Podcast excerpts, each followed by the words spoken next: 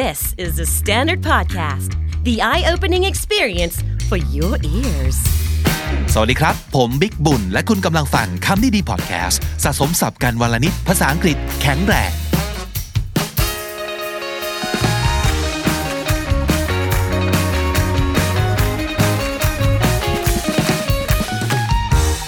คุณผู้ฟังครับ episode นี้ผมมีของโปรดของทุกคนมาฝากนั่นก็คือสับสำนวน idiom expression ต่างๆนะครับที่ทุกคนจะเอาไปพูดกันได้ แต่ต่อให้ไม่ได้พูดนะ เพราะว่าเราก็ไม่รู้จะไปหาฝรั่งที่ไหนมาพูดกับเราทุกวันเนาะแต่รับรองได้ว่า สิ่งเหล่านี้ ในข้อสอบก็จะได้เห็น ในหนังในซีรีส์ต่างๆ ก็จะได้ยินตลอดเวลาครับ เป็นสำนวนภาษาอังกฤษที่ติดปากเจ้าของภาษาเขามาก ๆ แล้วก็ใช้กันได้หลากหลาย ทุกสถานการณ์เลยนะครับ มันจะมีคำคำหนึ่งครับ คือคำว่า binomial pairs binomial สะกดว่า b i n o m i a l binomial pairs ก็คือคู่นะครับ p a i r s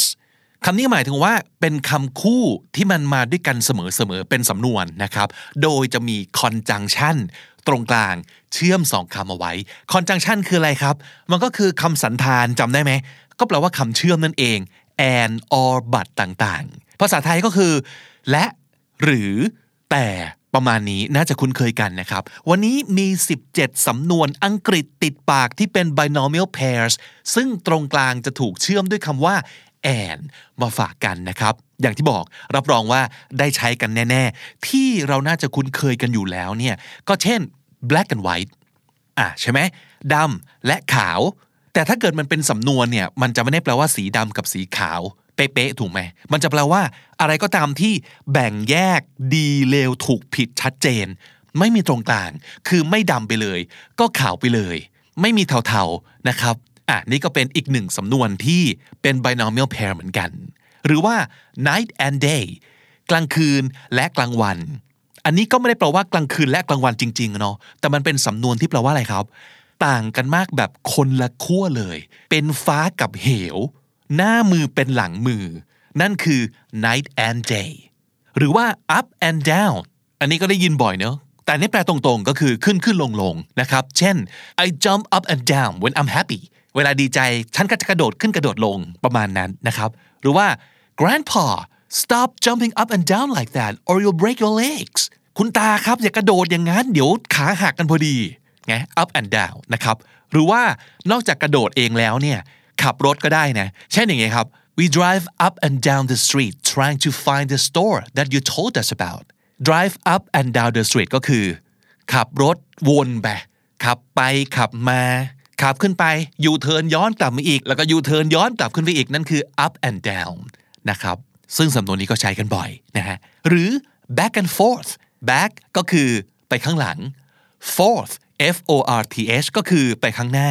ไปข้างหลังทีไปข้างหน้าทีก็แปลว่ากลับไปกลับมาใช่ไหมครับ I kept forgetting things so I had to go back and forth between my place and the office like three or four times today is crazy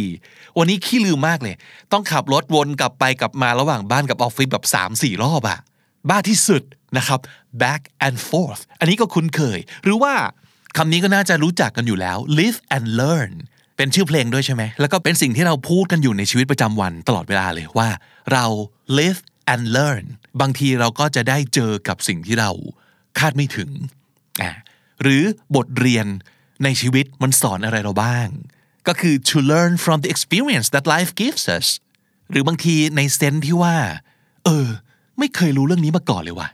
นี่เป็นครั้งแรกที่ได้ยินเรื่องนี้ นี่เป็นครั้งแรกที่รู้ว่า อะไรอย่างนี้ก็มีในโลก คนแบบนี้ก็มีในโลก คนที่คิดอย่างนี้ก็มีในโลก เรื่องราวอย่างนี้มันมีจริง ๆ อ่า เราก็อาจจะพูดว่า well you live and you learn right เออเนอะมันยังมีอะไรที่เราไม่รู้อีกเยอะแยะเลย เหล่านี้ครับคือ binomial pairs เห็นไหม เป็นศัพท์สำนวนที่ไม่ได้ยากเย็นไม่ได้ advanced อะไรเลย แต่ว่าเราได้ยินกันอยู่ตลอดนะครับ เมื่อกี้เรามี up and down แล้วใช่ไหมก็คือขึ้นขึ้นลงลงนะครับ มันจะมีสำนวนหนึ่งคือ ups and downs เหมือนกันเลยครับ แต่ว่าเติม s เท่านั้นเอง ups and downs up down ในที่นี้ไม่ได้บอกถึงทิศทางแล้ว ไม่ใช่ขึ้นไม่ใช่ลงแล้วไม่ใช่ adjective ไม่ใช่ adverb แต่ว่าเป็นคำนามครับ มันแปลว่า ช่วงเวลาที่ดี และช่วงเวลาที่แย่ ups ในที่นี้คือขาขึ้น downs ในที่นี้คือขาลง ชีวิตมันก็มีขึ้นขึ้นลงลงถูกไหมบางทีก็เป็นขาขึ้นของเราทำอะไรก็ดีไปหมด แต่บางทีก็เป็นขาลงทำอะไรก็แย่ไปหมด ทุกอย่างเจ๊ง ทุกอย่าง fail นะครับ ชีวิตมันก็อย่างนี้แหละ เพราะฉะนั้น ups and downs แปลว่า alternating periods of things going well and things going badly ตัวอย่างเช่น There have been lots of ups and downs since we founded the brand eight years ago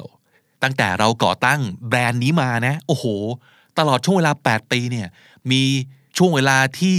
ดีแล้วก็ช่วงเวลาที่แย่สลับกันมากมาย ขึ้นขึ้นลงลงนะครับ นั่นคือ ups and downs อีกอันหนึ่งที่น่าสนใจคือ ins and outs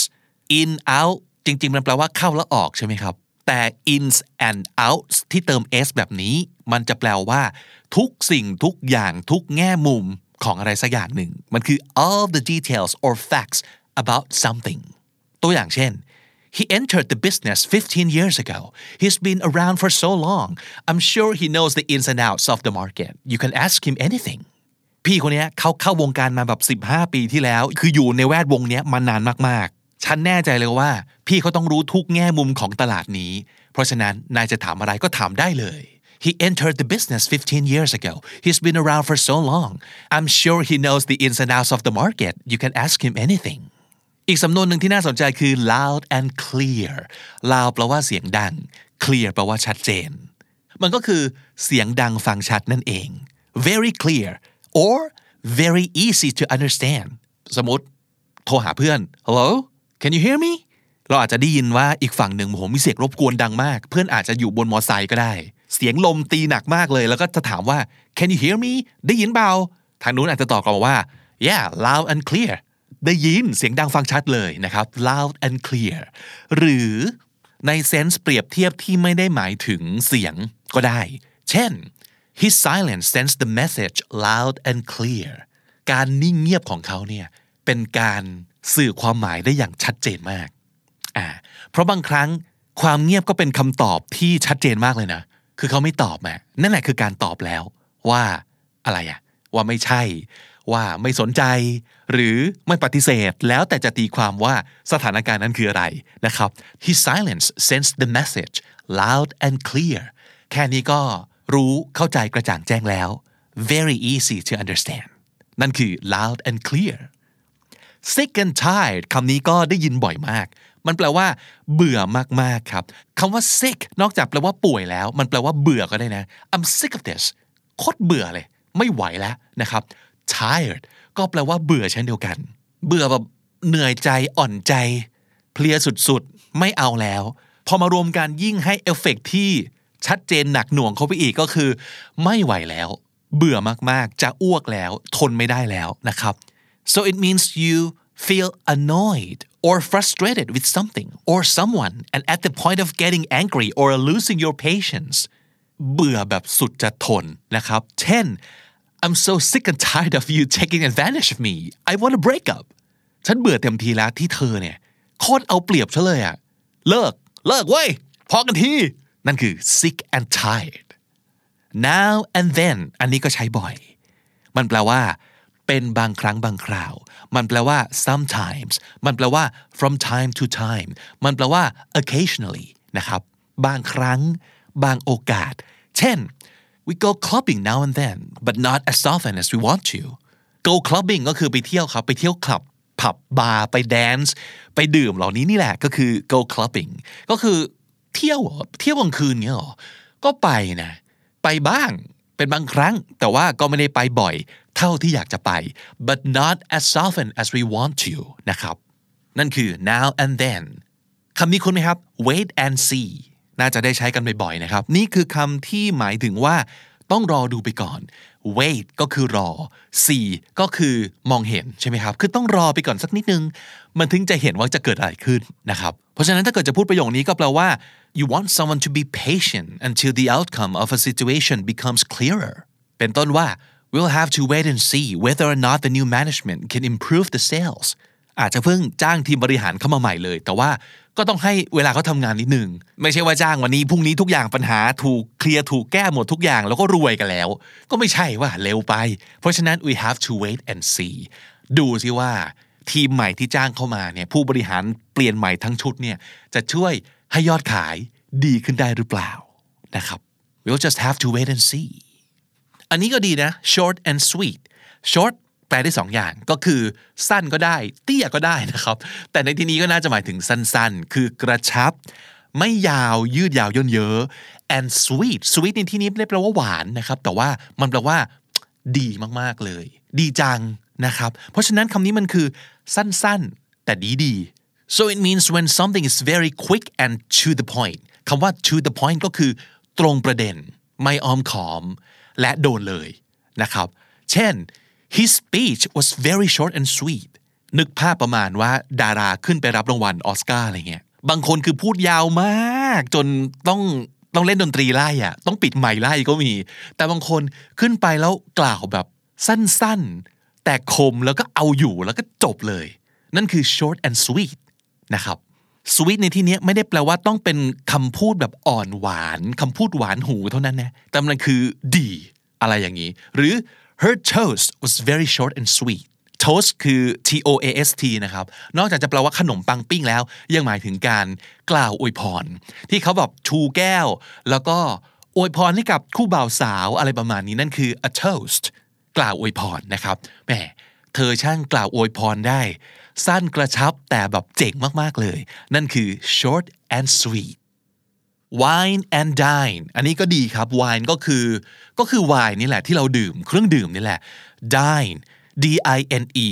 เห็นคำนี้แล้ว นึกถึง dinner ไหมครับ นั่นแหละ dine ในที่นี้ก็แปลว่า รับประทานอาหารเย็น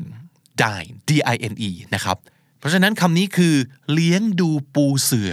พอเลี้ยงดูปูเสือมันแปลว่าอะไรครับ โอ้โห สั่งได้เต็มที่อาหารต้องหรูอาหารต้องดี นั่นคือการ wine and dine you wine and dine someone for example we have to wine and dine our top clients to keep them happy ลูกค้าชั้นยอดที่เป็น big spender ของเราเนี่ย โอ้ ต้องพาเขาไปเลี้ยงดูปูเสือให้ดีที่สุด เขาจะได้แฮปปี้อยู่กับเรานานๆ เป็นลูกค้าเราไปนานๆ นะครับ so it means to entertain someone with a good quality meal wine and dine นี่กินก๋วยเตี๋ยวข้างทางไม่ได้นะ ต้องกินหรูและเต็มที่ครับ wine and dine สำนวนนี้ไม่รู้จะคุ้นเคยกันหรือเปล่าแต่มันดีมากเลยนะ high and dry high ก็คือสูง dry ก็คือแห้ง งงเนาะอะไรเอ่ยทั้งสูงทั้งแห้ง อะไรวะ แต่โดยสำนวนแล้วเนี่ยคำนี้มันแปลว่า ถูกทิ้งให้เคว้ง This is when you're in the situation where you feel helpless you're stuck in a situation where you don't want to be in ไปติดแงกอยู่ในสถานการณ์ที่เรา helpless แปลว่าอะไรครับ ช่วยเหลือตัวเองไม่ได้ ไม่มีใครมาช่วย และเรากำลังลำบาก ไม่มีทางออก ไม่รู้จะทำยังไง นั่นคือ helpless situation เวลาเราอยู่ในสถานการณ์แบบนี้เรามองซ้ายมองขวา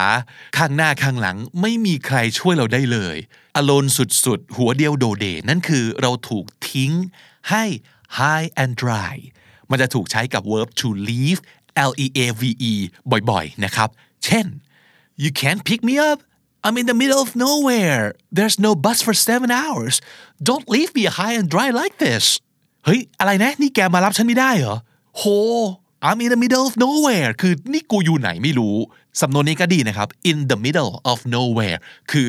ตอนนี้เราอยู่ที่ไหนไม่รู้เลย there's no bus for seven hours รถเที่ยวต่อไปคือต้องรอ 7 ชั่วโมงนะเว้ย ถ้าแกไม่มารับเนี่ย ฉันจะอยู่ยังไงเนี่ย don't leave me high and dry like this เฮ้ยอย่าปล่อยกูเคว้งงี้ดีกว่า ช่วยหน่อยเด้อมารับหน่อยนะ high and dry นี่คือสถานการณ์ที่ทุกคนน่าจะเคยเจอนะครับ แต่แบบเซ็งเนาะ ไม่ชอบเลย เอออามาที่สำนวนนี้บ้าง safe and sound เขาว่า safe S A F E ก็คือปลอดภัยนะครับ sound ก็แปลว่าปลอดภัยเช่นเดียวกัน เพราะฉะนั้นนี่คือปลอดภัยแบบครบ 32 ไม่มีอะไรบุบสลายทำอะไรก็ตามโดยสวัสดิภาพนั่นคือ safe and sound นะครับ it means not in danger and not injured in any way ตัวอย่างเช่น we take the missing puppies back to their family safe and sound เราพาเจ้าหมาหลงทางพวกนี้กลับไปสู่อ้อมอกของเจ้าของของมันอย่างปลอดภัย safe and sound อีกอันหนึ่งที่น่าสนใจคือ peace and quiet สองอันนี้ความหมายคล้ายกัน peace ก็แปลว่า สงบสุข มีสันติภาพใช่ไหมครับ ไม่วุ่นวาย quiet คือเงียบ เพราะฉะนั้นคาว่า peace and quiet ก็แปลว่า ความสงบสุข ไม่มีอะไรกวนใจ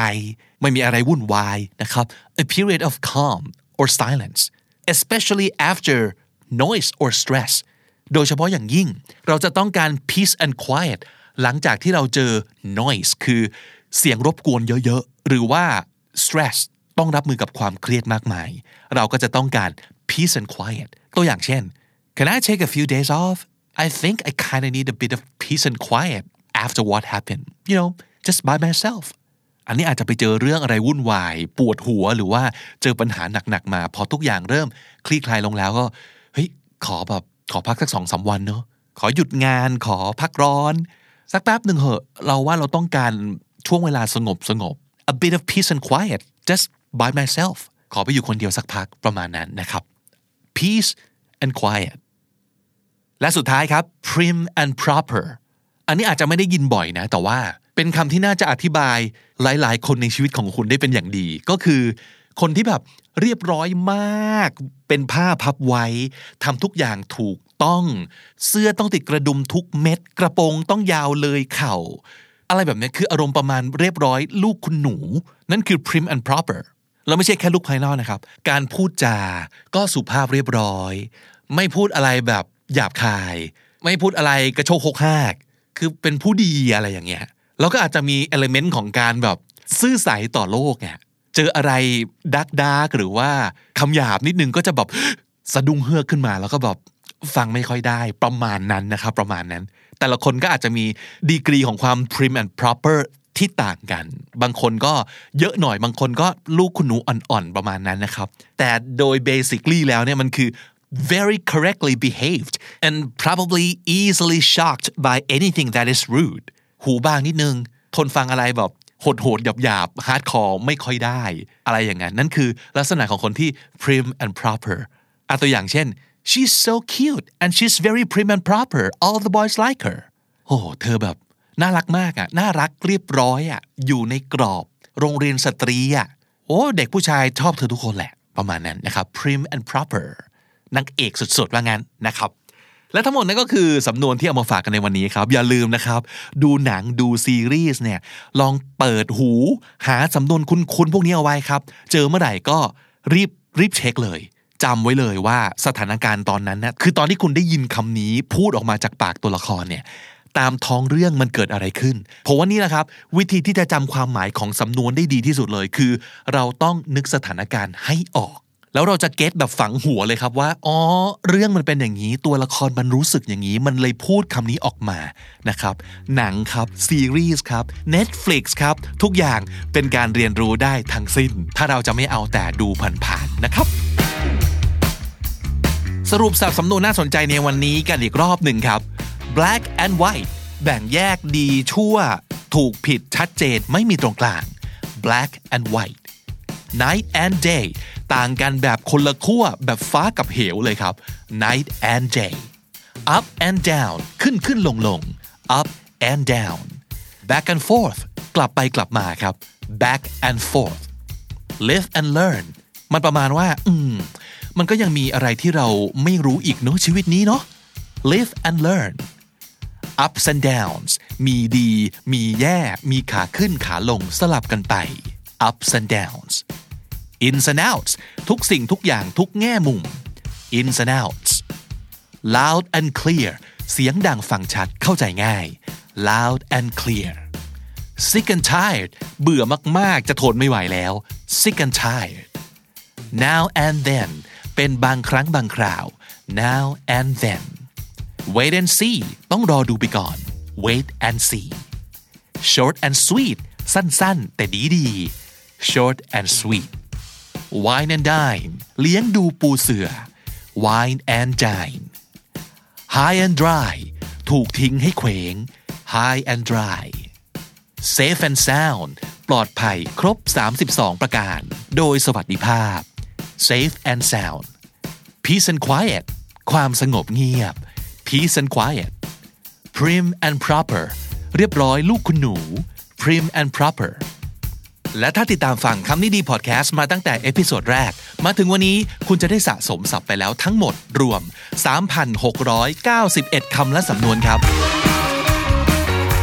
และนั่นก็คือคำนี้ดีประจำวันนี้นะครับ ฝากติดตามรายการของเราได้ทาง YouTube Spotify และทุกที่ที่คุณฟังพอดแคสต์ครับ ผมบิ๊กบุญวันนี้ไปก่อนนะครับ อย่าลืมเข้ามาสะสมศัพท์กันทุกวันวันละนิด ภาษาอังกฤษจะได้แข็งแรง สวัสดีครับ